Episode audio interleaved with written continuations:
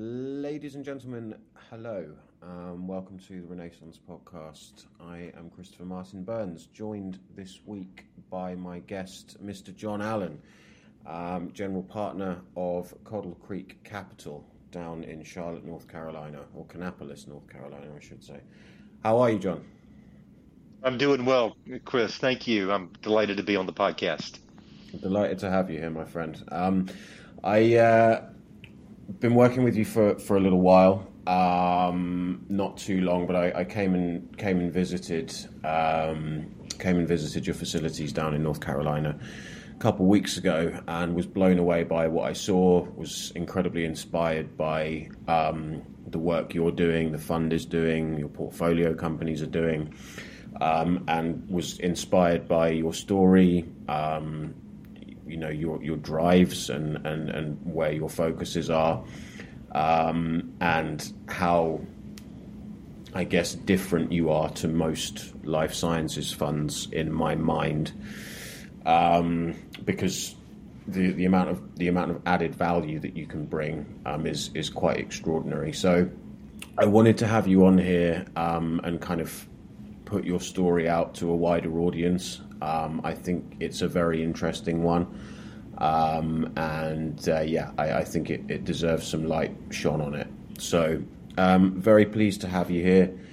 Um, and would like to maybe start with just winding it back to the beginning and, and talking about just your story personally, um, where you grew up, how you got to where you are now, um, and then we can we can dive into talking about Coddle Creek.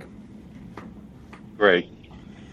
Well, I am um, I'm I'm a, a, Southern boy in in U.S. terms. So I grew up in the South, and I grew up in a um, small Southern state called South Carolina, mm-hmm. uh, in Union, South Carolina, and my father was um, part of the cotton industry um, mill industry in South Carolina, mm-hmm. And um, so um, so I, I, like to say I grew up on the cotton trail, um, and um, so my father had done a, a variety of jobs with a, a large textile manufacturer in, in, South Carolina called Milliken, and um, I, I, had the privilege of, of really growing up in a, a, a state that um, had a number of challenges, but had a number number of opportunities um, relative to kind of its underlying manufacturing base and so forth. So we, we saw with um,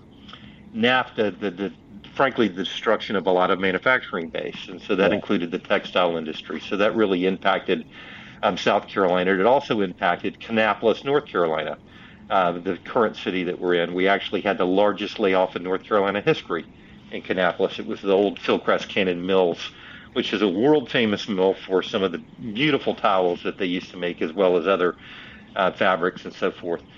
And um, growing up in South Carolina, I had the privilege of going to Wofford College, which is a small liberal arts college in Spartanburg, South Carolina, which is actually the headquarters of Milliken. And um, I majored in chemistry. And uh, the name of my chemistry building was called the Milliken Science Building. So it was funded by Mr. Roger Milliken, the owner of the mill, right. uh, or, or mills. And um, so I, I, grew up in South Carolina, um, went to Wofford, majored in chemistry, and then after college, um, went to work with uh, a pharmaceutical company called the Upjohn Company. And so I did a variety of jobs inside of um, Upjohn, sales, sales marketing, across a broad catalog of women's health care, oncolytics, um, primary care drugs, etc. Mm-hmm. And uh, I had a biochemistry um, professor, Dr. Scott Mara, who was evangelizing me back in the late 80s and early 90s. Hey, you've got to go into biotechnology. And at the time, I didn't know what biotechnology was, but I was um, uh, just dumb enough to try to follow his, his advice. So he wanted me to go to work for these small companies like Genentech with 48 employees and Amgen with 24 employees. And yeah. so I started um, putting fellows out there trying to make a break into biotechnology. And in the mid 90s, finally got a break um, with a, a, small firm out of San Diego. Now, Chris, you you know San Diego is a biotech hub. Certainly when is. I was in San Diego, it was not a biotech hub. Um, as a matter of fact, the, the company that I was with, Agouron Pharmaceuticals, was the first profitable biotech company in San Diego County. Wow. Um, yes, and so, So you, you know La You Jolla. basically started it all.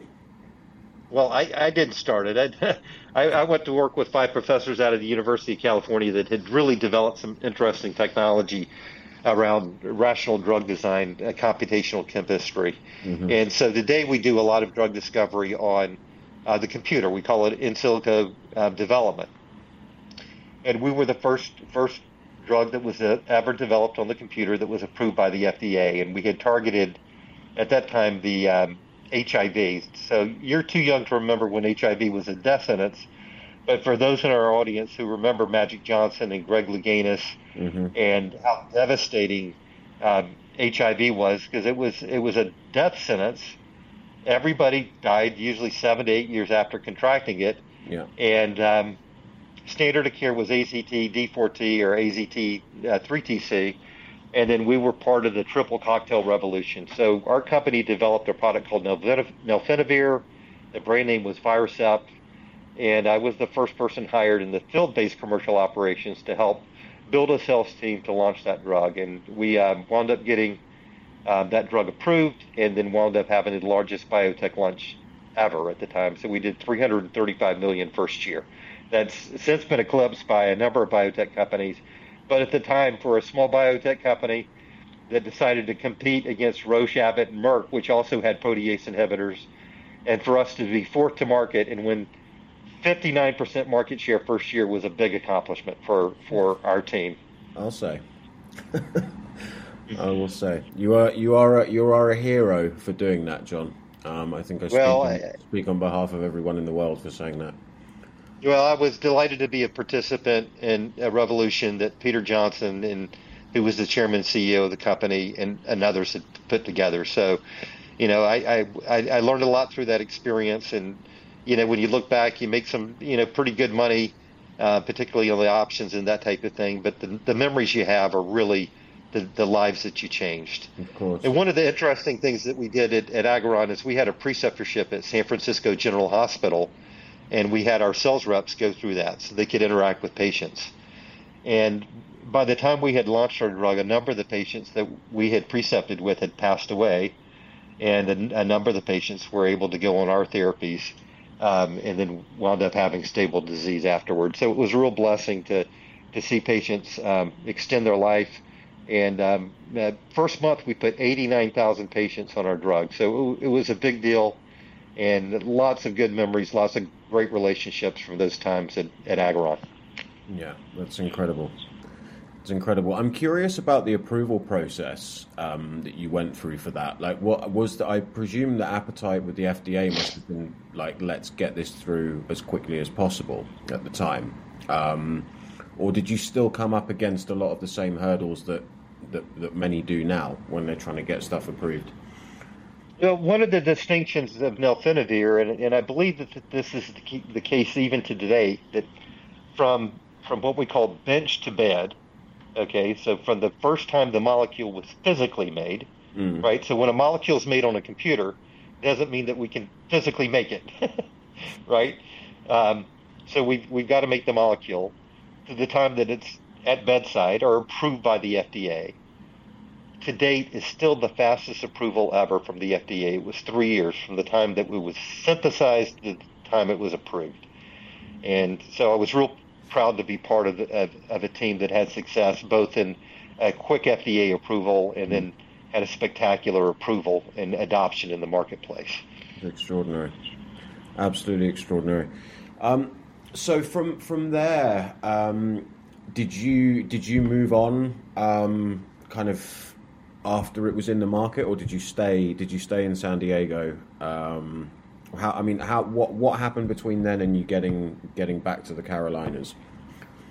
Yeah, so I commuted to San Diego. I, I managed the, the southeast region to start with on the sales and marketing side, and then was promoted um, after after I, in my um, fourth year was promoted to our uh, medical science liaisons that were responsible for phase 3B and phase 4 research, which is where I really got introduced to more the clinical development side of the business. And so I had the privilege of working with some um, really smart liaisons that were helping us develop commercial studies. And our group interacted with Harvard, Hopkins, Stanford, all the major, you know, tier one research institutions. And we prosecuted um, research that we felt like were answering important commercial questions. So, um, and then after that, uh, we were we were bought. Um, I was there for six years, and we were bought by Warner Lambert for 2.3 billion dollars, and then nine months later, we were bought by Pfizer. So it, it's it wound up being a Pfizer asset, still a Pfizer asset to, Yeah. um, today. Yeah. And one that has appreciated in value, I would I would hasten to add. So it continues to be a success story. Um, okay, so let's move on to Coddle Creek Capital. Um, and again, let's start at the beginning. How did you start the fund? Where did the idea come from? Um, talk us through talk us through that and how how it fits really in quite an extraordinary way um, with the research campus that you're based on um, and the local area in general. Yeah. So so after um, after we were bought by Pfizer, um, I, one of my dear friends and a guy I went to college with uh, was a, a, a broker and um, with Smith Barney and uh, and the consulting group services, uh, which primarily worked with high net worth families, and and he had a vision that um, with the advent of technology and the internet, that advisors were going to want to go independent. And he knew I had an interest in finance, so he asked me to come start a finance company of all things. Now, I I was asked to start a finance company with him not because I had prowess in finance, but I just happened to be his richest friend at that time. and so he was like, "Okay, buddy, let's go. You got some money. You want to learn finance? I'll teach you finance, and you can you can help and, and seed our initiative here." So he and I some- started a some of that exit money over here, John. yeah. So so so we did that. Um, I started um, uh, with with my dear friend uh, Greg Leakley, and we um, uh, two of us started with a, a business plan. Uh, we um, grew the company to 112 people. Uh, we started obviously with no assets under management, got to 24 billion in AUM, and we were building an independent family office platform. So today, the kind of the leader in that space is a company called Addepar, uh, which is out of Palo Alto. But if you look at Addepar, we were 10 years earlier than Addepar. And um, so we developed a lot of tools, uh, which included evaluating asset managers. So we had 30, 330 uh, basically Coddle Creek Capitals on our platform, right? So we had independent asset managers that we made available to these family offices, and we had a staff of six CFAs that would do due diligence on the various asset managers, making certain that they were holding to their investment thesis and that their returns were commensurate with the risk that they were taking and that they were creating alpha. So that's really uh, where I learned the craft of finance and had um, learned really asset management. Um, so um, I did that for eight years, and then after we sold that company, I decided to move back into uh, really what my passion is, and that's working with principal investigators, early stage, novel mechanism of actions, very interesting science, and then bridging what is called in the investment space the valley of death. And the valley of death is the gap between uh, a new scientific discovery Yeah. and commercialization. And that gap is where a lot of assets die. And that's Oh, yes. where, frankly, yeah, and that's so frankly that's where we play. We feel like we um, understand novel um, mechanisms of actions. We think we understand how those can impact human health, and then um, unlike principal investigators who've not prosecuted IND campaigns, uh, preclinical campaigns, and commercial campaigns, we really come alongside them and bring a team in to help them commercialize these novel concepts. So Coddle Creek is really interested in early stage assets. We're typically first investor in mm-hmm. with a number of these assets. Um, and we play active roles on the on these boards. So we're we're not passive investors.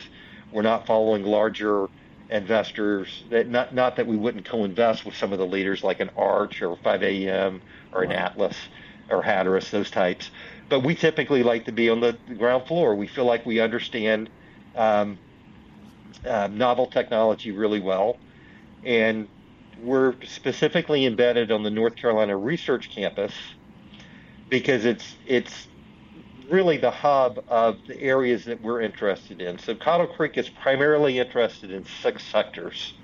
We're interested in genomics, nutrition, neurology, oncology, micro microbiome um, are kind of the sectors that we really focus on. Um, that's kind of code word for longevity. Now, there's a lot of snake oil and a lot of promises in longevity, um, but there's also a lot of um, science that's coming along in in, uh, in the area of longevity, and we think that these um, initiatives to help extend human life and make the quality of life, particularly later in life, better, yeah. are we think long term going to be uh, genomics and nutritional based. So w- one of our uh, primary investment thesis is that that we have a gap in, in nutritionally dense food. And what we've learned on the campus is that polyphenols, which are like the, the colors in fruits and vegetables, yeah, right, the the, the orange in an orange, the red in an apple, uh, the yellow in a squash. These these are polyphenols, and we've learned on campus that these largely govern gene and gene expression. And so those are important findings. And on this campus, we have um, UNC Charlotte, Duke University, NC State, North Carolina AT&T, uh, UNC Charlotte, and by order of the state of North Carolina's legislature, if you were a public university, you located your genomics and nutritional departments here in Kannapolis, North Carolina, which is a suburb of Charlotte. So if you get a master's or PhD in nutrition from Chapel Hill, which has the number one ranked nutritional research institute yeah. on the planet, you don't go to Chapel Hill to get it. You, you get it here in Kannapolis and they have a phenomenal group of researchers, um, principal investigators here on campus uh, that are doing really, really amazing work at the intersection of human health and nutrition and genomics. And so that's those are sectors that we're highly interested in. Yeah, uh, and it's it's fascinating stuff.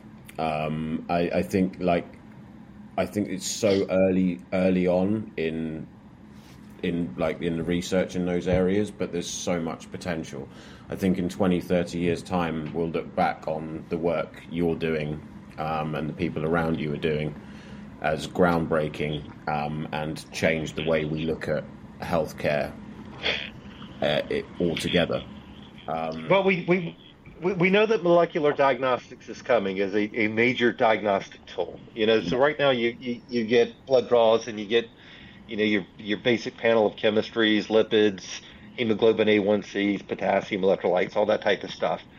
Well, where where the world's going is typically with disease, you get some type of expression prior to a disease. So take lupus, for example. You know, lupus is an autoimmune disease. Well, we've just recently made an, an, an investment in a company that has the ability to see a lupus flare taking place six to eight months before it actually happens because they understand the underlying gene expression that's taking place that causes the disease. Mm-hmm. So, in the case of many of the autoimmune diseases, whether it's rheumatoid arthritis or Crohn's disease or many of the syndromes that you, you, you hear of, irritable bowel um, syndrome. Um, these are caused by the immune system being ramped up when it shouldn't. And so, in the case of lupus, the immune system ramps and it starts eating away at your organs slowly. And over time, that, that deterioration, um, that digestion of the immune system of your organs, mm-hmm. pricking at your organs, um, causes a flare. And in order to shut off that flare, you usually use um, powerful drugs like steroids to shut off the immune system to stop that flare. Well, if you can see it happening long before, then you don't have the $40,000 hospital visit because by the time you get in a flare, it's very serious. And so we're seeing this um, ability to measure what's going on really early in, in disease and disease states with molecular diagnostics and testing of DNA. So one of the investments that we made, actually one of the acquisitions that we made, is a company called Aeromed Genomic Services. And so we mm-hmm. provide a variety of services to a, a, number of clients like the Gates Foundations, the NIH, Duke University, Chapel Hill, University of Nebraska are our clients. And uh, the, the genomics um, CRO that we own does method development for a number of biotech companies and other initiatives and principal investigators. So we're actually engaged with working with principal investigators to help them understand how best to take their concepts and make it into a laboratory development test and ultimately a CLIA test that can be used uh, by physicians to look at disease much earlier. So mm-hmm. we're going to see a lot of improvement in and the diagnostics of oncology. We're already seeing that with liquid biopsies. We're going to be seeing a revolution in the dementias like Parkinson's and um, um, Alzheimer's. Uh, we're working very closely with a couple of Alzheimer's companies. We're working very closely with a Parkinson's company. And these um, involve molecular diagnostics where we're able to more rapidly and earlier detect that something's going on and then use these discoveries that we're finding in the genes and what the genes are expressing that are causing these various diseases, how to shut off those expressions. And one of the things that we're highly interested in is the role of nutrition in impacting gene and gene expression. So one one of the researchers that we follow is a gentleman by the name of Dr. Bruce Lipton. Mm-hmm. And Dr. Lipton was at Stanford in the 60s, uh, was part of the team that was actively involved with um, understanding um, RNA, DNA, gene, gene expression early on. He actually coined the term epigenetics. So epigenetics is a term. Epi is a is a word that means above, and and the the coin the term the term that he coined was epigenetics, which means what turns the gene on and off. Right. And he actually discovered what turned the gene on and off. So what he did is he took a, a naive stem cell. So a stem cell is unique in that it can become any other cell in your body. It can become an eye, eye cell, a hair cell, a skin cell, liver cell, whatever. So he took a, a, a single stem cell, cloned it, and 50,000 copies in three different petri dishes, and then manipulated the medium of the petri dish. And he grew bone tissue, heart tissue, and skin tissue. Mm-hmm. And he looked at his colleagues and said, "You guys think that the DNA or the genes control everything?" And I tell you, it is not the gene at all that it controls what's going on. It's the environment that the gene is in. And that's an important concept, and that's part of our investment thesis, is you need to understand that genes don't express accidentally. They express because of the forces or the environment that they're in. So what's the environment that your genes are expressing in? The environment that your genes are expressing in is the quality of your blood. Yeah. And what's the quality of your blood? It's what you drink, what you breathe, what you eat, and what you think. So it's very important for us to have clean water, clean air, be careful what we're exposed to, be careful that we eat ripe fruits and vegetables, and be careful what we think because what you think, the brain is the most complex pharmaceutical manufacturing plant in the world. And so if you take a kid that was in Afghanistan, shot at for a year, and bring them back after being at war for a year, and they're dripping catecholamines like epinephrine and norepinephrine because they're having mm-hmm. PTSD and they're having nightmares at night.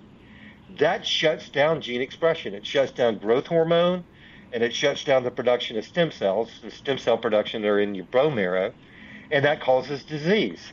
So what you're thinking, what's going on in your brain, actually can cause physical disease. Yep. And so, so those are important concepts to know, and those are areas that we're highly interested in. And we think that the earliest indicators now are going to be the ability to precisely measure DNA and RNA expression. And so we, we think that we, we bring some value from an investment thesis because we're actively involved with that with an asset that we own at IrMed Genomics Lab, and we have a lot of principal investigators across the across the globe that we work with. Yeah, um, it's it's incredible stuff, and I think like like I said before, I think in in a couple decades time, um, because of a lot of this work, human beings may well be an, a kind of another level of consciousness um, and and physical health and mental health than we are now. Once people start to become more, and some people already are reasonably aware of this and and so on, but once we start to become more aware of this and how we can really optimize our brains and optimize our bodies to be like to well to be a higher level of, of, of existence, I guess, than we are now. Um, maybe that will be the link to us starting to understand how to use our brains more fully, um, and everything opening up, and the next stage of evolution maybe even even occurring. It's yeah. big stuff, but it's but it's it's very possible. It comes at well, it comes at treating um, it comes at treating healthcare as from a completely different angle than I think a lot of Western medicine have done, where which is prevent, which is like a reactionary approach when we get sick, um, rather than looking at preventative measures um, and how we live in the environment we live in um, as being like essentially the well, very much the most important thing. But if you can get that, if you can get those pieces put together right, who knows? Um, who knows what's possible with the human body and human mind? Well, we, we know that uh, genes express uh, very well to uh, a good environment, and, and we, we, understand the power of the genome. So, precision guided medicine is here. There are a number of precision guided medicine companies that use the gene to determine what therapy is best, what approach is best. This drug will work if you have this DNA signature.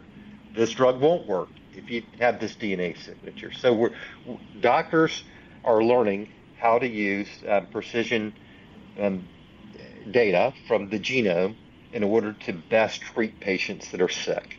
Yeah. However, the idea of precision guided nutrition hmm, has been, we can say, a bit of snake oil. There have been a lot of claims around um, uh, nutrition and genes and wellness and so forth. Yeah. But most people haven't tied that definitively to outcomes.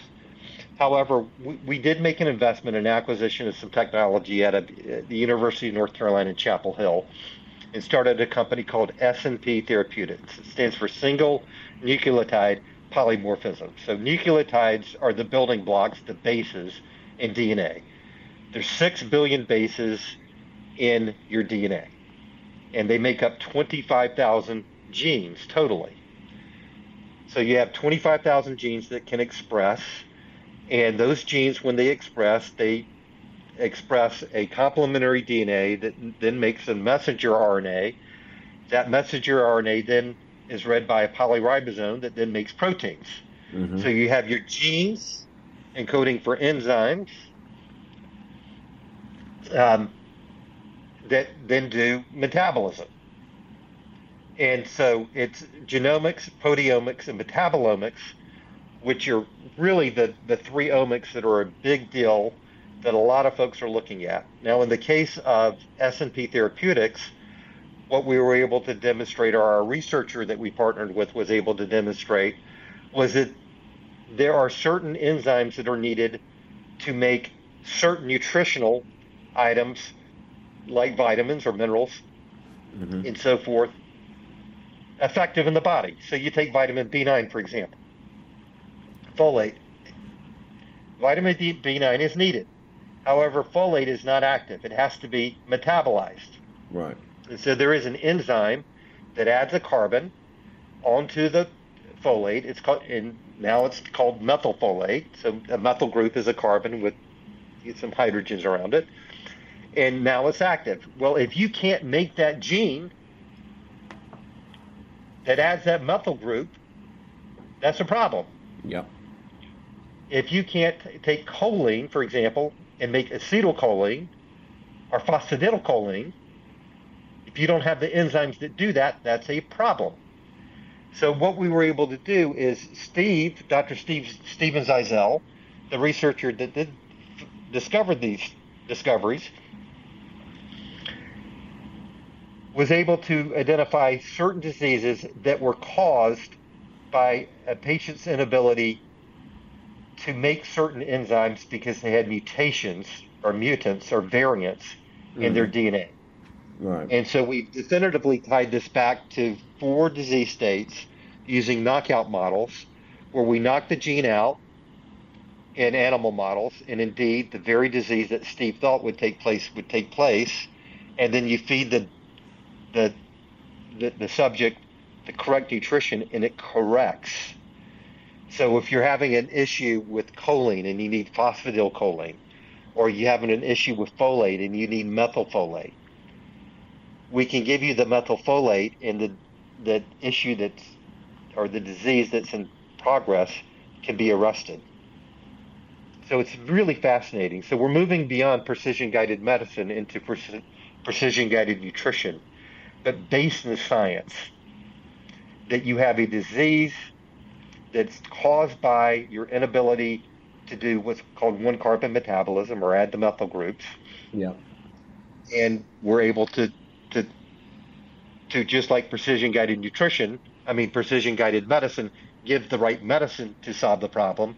In this case, we can give the right nutrition to solve the problem because indeed it's a nutritional issue, mm-hmm. not an issue that's going to be solved by drugs per se. Mm. It's incredible, absolutely incredible. Um, so I would, as I intimated at the start, like I would say, not only some of the work that your existing portfolios or portfolio companies are already doing, um, but the potential that you have to incubate, accelerate, add strategic value to, add like collaborative value to from a scientific standpoint, your collaboration with research facilities and universities around you, is nothing short of extraordinary, John. I think like there's there's there's I, my you know, there's certainly room for more down there. I think if you you know looking at looking at investments into uh, new portfolio companies, you know if if they want to to make the move over to Kannapolis, um, you know the, the, value that you can add to people is extraordinary um, without having to you know build whole new labs, whole new facilities, whole new research relationships with different universities, wherever they may be. You've literally got it all right there. And that is so unique um, for a fund to have. Like, you're not only offering capital, you're offering so much more value add. Um, yeah, so, so so we are active managers in yeah. in in in I think maybe I'm usurping you here with your thought, but maybe I can run for just a second on on this thought. So we're active managers, and what we mean by that, Chris, is that that we're not going to just make a, an investment and be passive. So right. we're investing in early stage companies, and we have a number of, of drivers. One of them is that we'll have the principal investigator participate in the company, mm-hmm. but we won't have the principal investigator run the company. Mm-hmm. We want a commercial team yeah. running a commercial enterprise.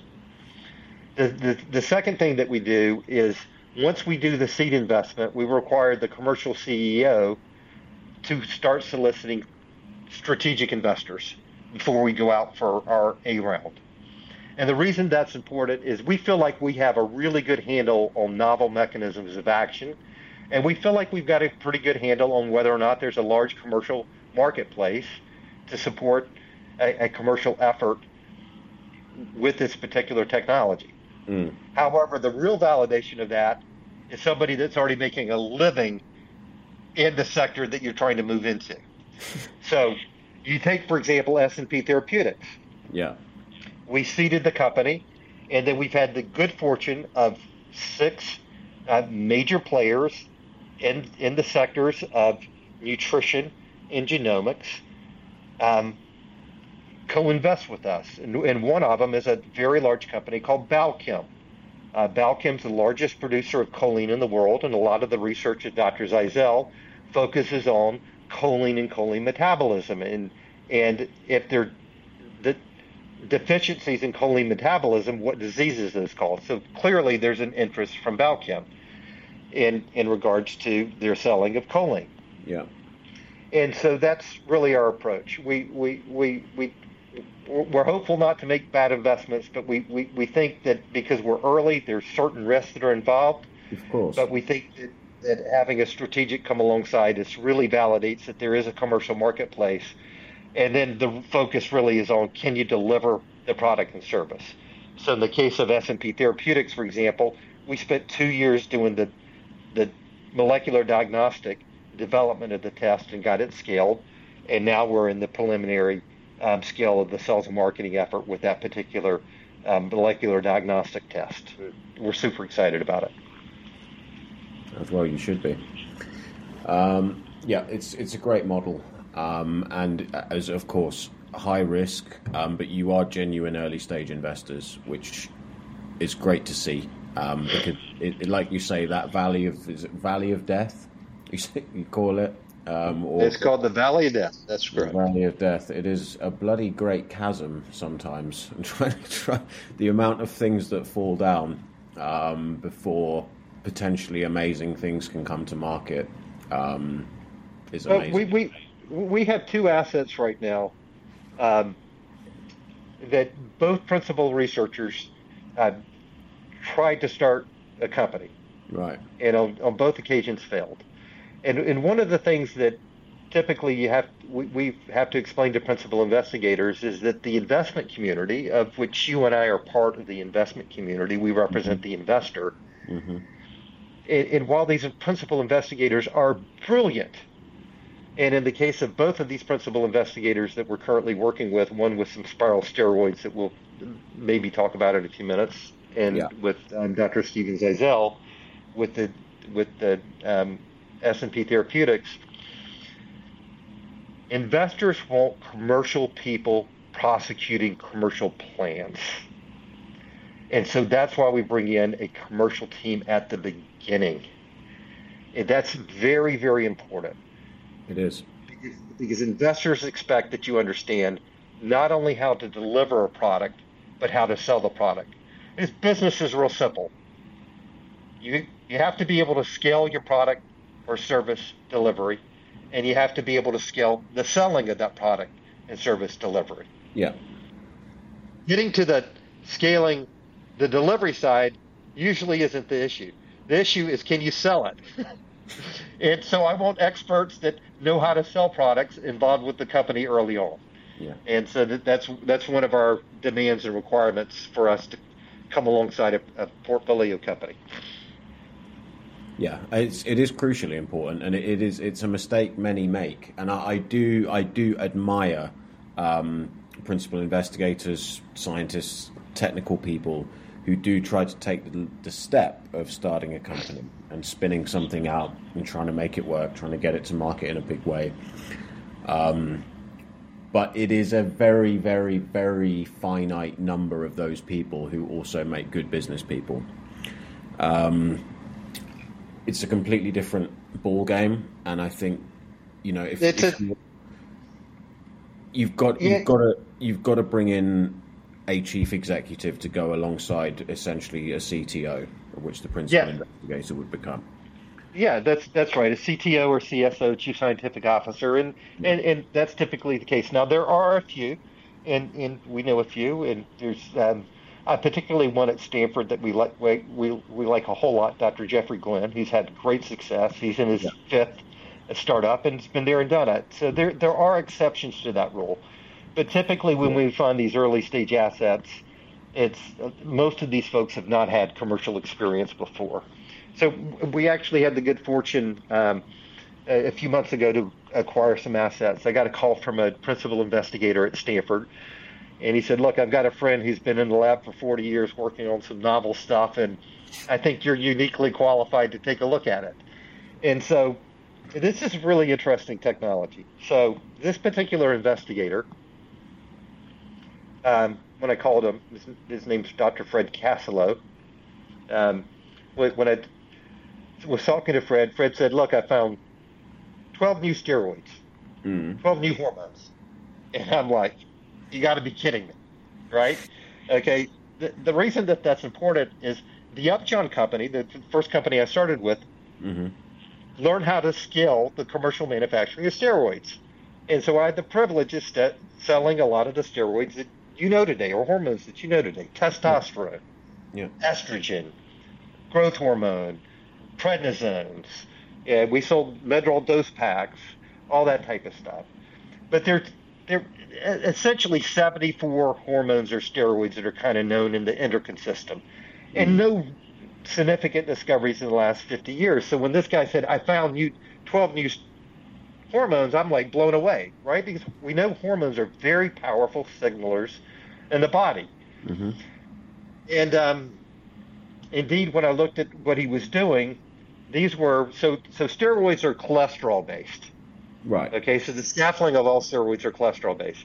This particular these particular steroids had a choline attached to them, and because we'd already done an investment in chol- in a choline company, we knew a lot about choline. Yeah. And so it was really unique. So I said, I asked Fred. He said, "Look, these are these are choline based steroids." I said, "Fred, do they work in pregnancy?" He said, "How the hell do you know that? Nobody should know that." Well, I was I'm working with a researcher that has been demonstrating that choline deficiency impacts the IQ of a baby. Okay, so that's Dr. Steven Zeisel demonstrated with Dr. Marie Caudill, mm. uh, out of Cornell University. They me- measured the serum choline levels of women during pregnancy, and seven years later measured the IQ of the baby, cognitive processing of the baby, and it was significant it, relative to the neural cognition of the baby, um, essentially equal to like 15 points on the IQ test with a right. p-value of 0.02. So the levels of choline that the mother has during pregnancy impacts the neural architecture of the baby's brain. So when mm. Steve's or when Fred said, "Hey, these have a choline attached," it was like, "Okay, are they working in pregnancy?" He said, "Absolutely." He said they govern preeclampsia. Um, one of, one of the steroids governs preeclampsia. One actually is important for um, NEC, which is a, a, type of colitis that babies can get, and one is used in the ongoing neural tubal formation of the brains uh, because it's excreted in the breast milk, and so it's it's needed. So we're currently in a in a development campaign to develop.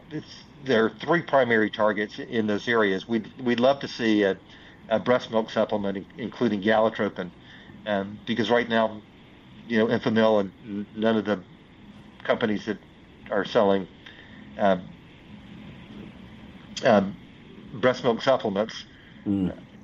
Are, are have galotropin in them, and we know that's important for neural architecture of the baby. So we do believe that that, that we can improve the um, long-term uh, outlook for humanity, and particularly the, the IQ of humanity by making certain that mothers get the appropriate nutrition and making certain that people are exposed to nutrition, uh, particularly highly dense nutrition, because ultimately it's our conviction that these polyphenols and phytonutrients really govern gene expression. And when you have good ex- gene expression, it's really hard to get sick. I, I, I would say that most illness can be corrected with appropriate nutrition. Not not all not all disease, but many, many diseases can be corrected with nutrition. Matter of fact, there's a really important book that uh, Dean Ornish wrote um, many years ago where he demonstrated that by eating oatmeal, you can actually reverse coronary artery disease. Now, when I read that book in 1992, I was blown away because I was selling a drug for um, uh, myocardial infarction, uh, heart attacks. Yeah. And it was a, a clot blocker at like TPA, and it was like if you have coronary artery disease, you're going to get a heart attack, and it can't be reversed. Well, he definitively showed that by eating oatmeal, you can reverse heart disease, and indeed, when you eat a good diet, you can actually reverse many, many of the illnesses that we have, um, including type two diabetes and coronary artery disease and many, many other diseases. Yeah. I'm curious, John, because this is a very, I mean, in some ways, this is a very subjective topic, like that, what a good diet actually is. How, how would you define a good diet? Well, I, I, I think I agree with you. I think there's um, that, that's that's uh, up for debate, but mm. but I like to say, and this is my opinion, I, I like to say there's seven food groups. okay, and the seven food groups are fruits, vegetables, Lugans, beans, nuts, mushrooms, onions, and sunlight. Okay? Let your skin eat too. Yeah. So, so let, let, let, let, me give you some anecdotes around this and some fascinating science uh, around a, a, a, number of these issues. Most people don't don't realize that mushrooms are unique and that it, their metabolism isn't driven by uh, carbon dioxide. And we, we know that plants ingest carbon dioxide, but mushrooms ingest oxygen. And they, when you flip them over and you see the gills that they have underneath the, the mushroom, and so they're they're very unique, and they have a number of phytonutrients that are very very powerful, including a number of uh, anti-cancer um, nutrients that are important that help govern gene expression. Yeah. The other, the I, learned, I, learned, I learned a few years ago actually through a documentary called Fantastic Fungi on I think it was on Netflix. When I watched that, I, I learned um, on there that essentially mushrooms and human beings are so similar in in how in how they're alive, and the the mm-hmm. like literally breathing oxygen thing. I, I presume is is is like probably the biggest sign of that. Yeah, it's you know it's rather unique, right? Yeah. So we can we can ingest something that actually um, um, metabolizes oxygen instead of carbon dioxide. Yeah. The other thing that's fascinating is when you look at, for example, COVID. Yeah. Okay, so we, we know that COVID was an age-related disease, mm-hmm. right? And when you look at the technicalities of what does it mean to be age-related disease, so it's typically correlated with age, but more importantly, it's actually correlated with biological age. Mm. And we can now measure your biological age by measuring um, the caps on DNA, which are called telomeres. So um, telomeres um, shorten every division. And so there was a Dr. Hayflick out of Stanford that showed that a cell could divide about 60 times, and then the, the telomere is kind of like a reverse rattlesnake. When it, as a rattlesnake gets older and sheds its skin, it adds, you know, a rattle yeah. every year. Well, telomeres are just the opposite. Every time a cell divides, the telomere gets shorter, and then ultimately you don't have any more telomere left, and your DNA can be damaged. Right. So we know that there, as people get older, that their DNA and the ability for DNA to repair gets impacted. Mm. Well, that greatly impacts one of the two important immune systems. So you have really two immune systems. You have your innate immune system and your adaptive immune system. So mm-hmm. your adaptive immune system is the immune system that treats flus and that type of thing, where you create your own antibody to go attack a particular virus. And that typically takes about 10 days to work. But your innate immune system is when you cut yourself and you see this white pus come in, that white pus are white blood cells and those are a group of innate immune systems that immediately attack the virus or bacteria or fungi or whatever's going on. Mm. Well, in the case of children that have a very robust innate immune system, they typically don't get COVID. Mm-hmm. And in young adults that had very robust innate immune systems, and in older people that were very healthy and had a very healthy innate immune system, they typically didn't get COVID. Mm-hmm. Not impossible, but typically didn't. But the devastating effects from COVID came because the innate immune system wasn't working correctly, which is a natural defense against a common cold, right. a natural defense against a, a COVID uh, type virus. And so those understandings are important relative to understanding the importance of the, the seventh food group, which is sunlight. Mm-hmm. Because when you get direct exposure to sunlight, your vitamin D levels go through the roof which support your innate immune system. Yeah. Furthermore, there's also research, recent research, this is really interesting, that if you look directly into the sun in the morning, where the near infrared light spectrum is different, that you lower your cancer rates by tenfold. And the mechanism of action is absolutely fascinating. So it turns out that this infrared light spectrum turns on melatonin production in the mitochondria of the cell. Now, there's mitochondrial production in the brain that puts you to sleep. I mean, um, melatonin production in the brain that puts you to sleep, but you need melatonin the, during the day, and that comes from your cells, mm-hmm. and that's largely turned on by this near infrared light spectrum. So, waking up in the morning and looking at the sun is good for you, and it's healthy for you. And so, I could go on and on about the importance of having direct sunlight exposure. Um, and there have been a number of studies in, in melanoma, in fair skinned people, uh, people of Scandinavian descent, people that you would think would get all sorts of cancers if they were exposed to sun. And it's actually just the opposite. All the literature shows that those that have melanoma that are exposed to sun actually have a better response rate. Those that got more direct sunlight uh, during the day typically had a lower incidence of melanoma.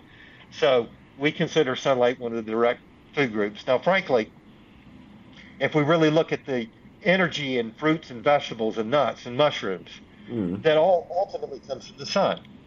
And the best fruit and vegetable for you is a fruit and vegetable that's been vine ripened. So if you look at a strawberry that's been mm-hmm. vine ripened on the back of a truck where a chemical's been released, and you go pick that up at your grocery store, local food market, or you go up here to Carrigan Farms, which is about uh, six miles up here, where they let their strawberries ripen on the vine, and then you measure vitamin C levels and other phytonutrients and polyphenol levels, there is no comparison. The density of nutrition in a vine ripened fruit is 10 to 40 fold higher. So it would be like taking a Motrin, but having a generic Motrin where you're trying to take 800 milligrams, but it only had 10 milligrams in it the fruits and vegetables that we have today don't have the amount of medicine or polyphenols and phytonutrients that are needed to govern gene expression. So we're highly interested in highly dense food, or supplements that can replace that that can help govern gene expression. We think those are important findings. Uh, we're investing in those type of initiatives and the commercialization commercialization of those initiatives and being on the North Carolina Research Campus gives us really unique insight into a number of these initiatives. Now, the National Institutes of Health last year announced that they were making a $1.8 billion investment in precision guided nutrition. And that's being led by Dr. Susan Sumner on our campus that we have a great relationship with. Uh, she's at the Nutritional Research Institute at Chapel Hill, which we mm. have already acquired technology from. So we're very close to this sector. So when I say that we're active investors, uh, we're active investors because we're working very closely with the people that are doing the research. We just don't read the research. We know the principal investigators, and we're at, interacting with them at a number of very prestigious universities in the areas that we're, we're highly interested in helping humans understand more about. And ultimately, the commercialization of these are going to increase the knowledge and the importance of appropriate nutrition, the importance of vine, vine ripe, ripened fruits, and while there's mm, human health that can take place so we don't have to have disease care. Now, Western medicine is very good at, at sick care, but Western medicine is not very good at keeping people well. Right. And we have all sorts of problems in our, our not only in our our, our food channel, our food distribution networks, our food chain per se, and, it, and it's not malicious. I, I just don't think fundamentally people understand what food is, and so we we have an issue, and until we describe it in a language that people understand, which is our language is a language of science, this campus is really codifying why fruits and vegetables are good for you. And we're, we're interested in making those discoveries commercially available to people to help them live healthier lives. I'm, I'm sure it'll be very welcome. I think the work you're doing is incredible, John. Um, I'm still blown away by what I saw and what I experienced visiting with you. Um, it is truly a pleasure to be working with you and supporting you and the funds and portfolio companies. And I really look forward to working with you for, for many years to come. Um, yeah, I, I think um, we could talk all day, um, but you, you probably have many things you want to be getting on with.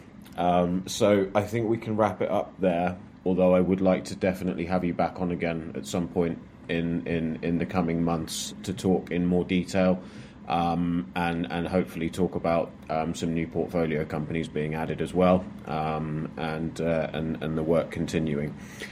So until then, um, it's been a pleasure having you on, um, and I will uh, I'll bid you farewell. And uh, as I say, very much look forward to continuing working with you.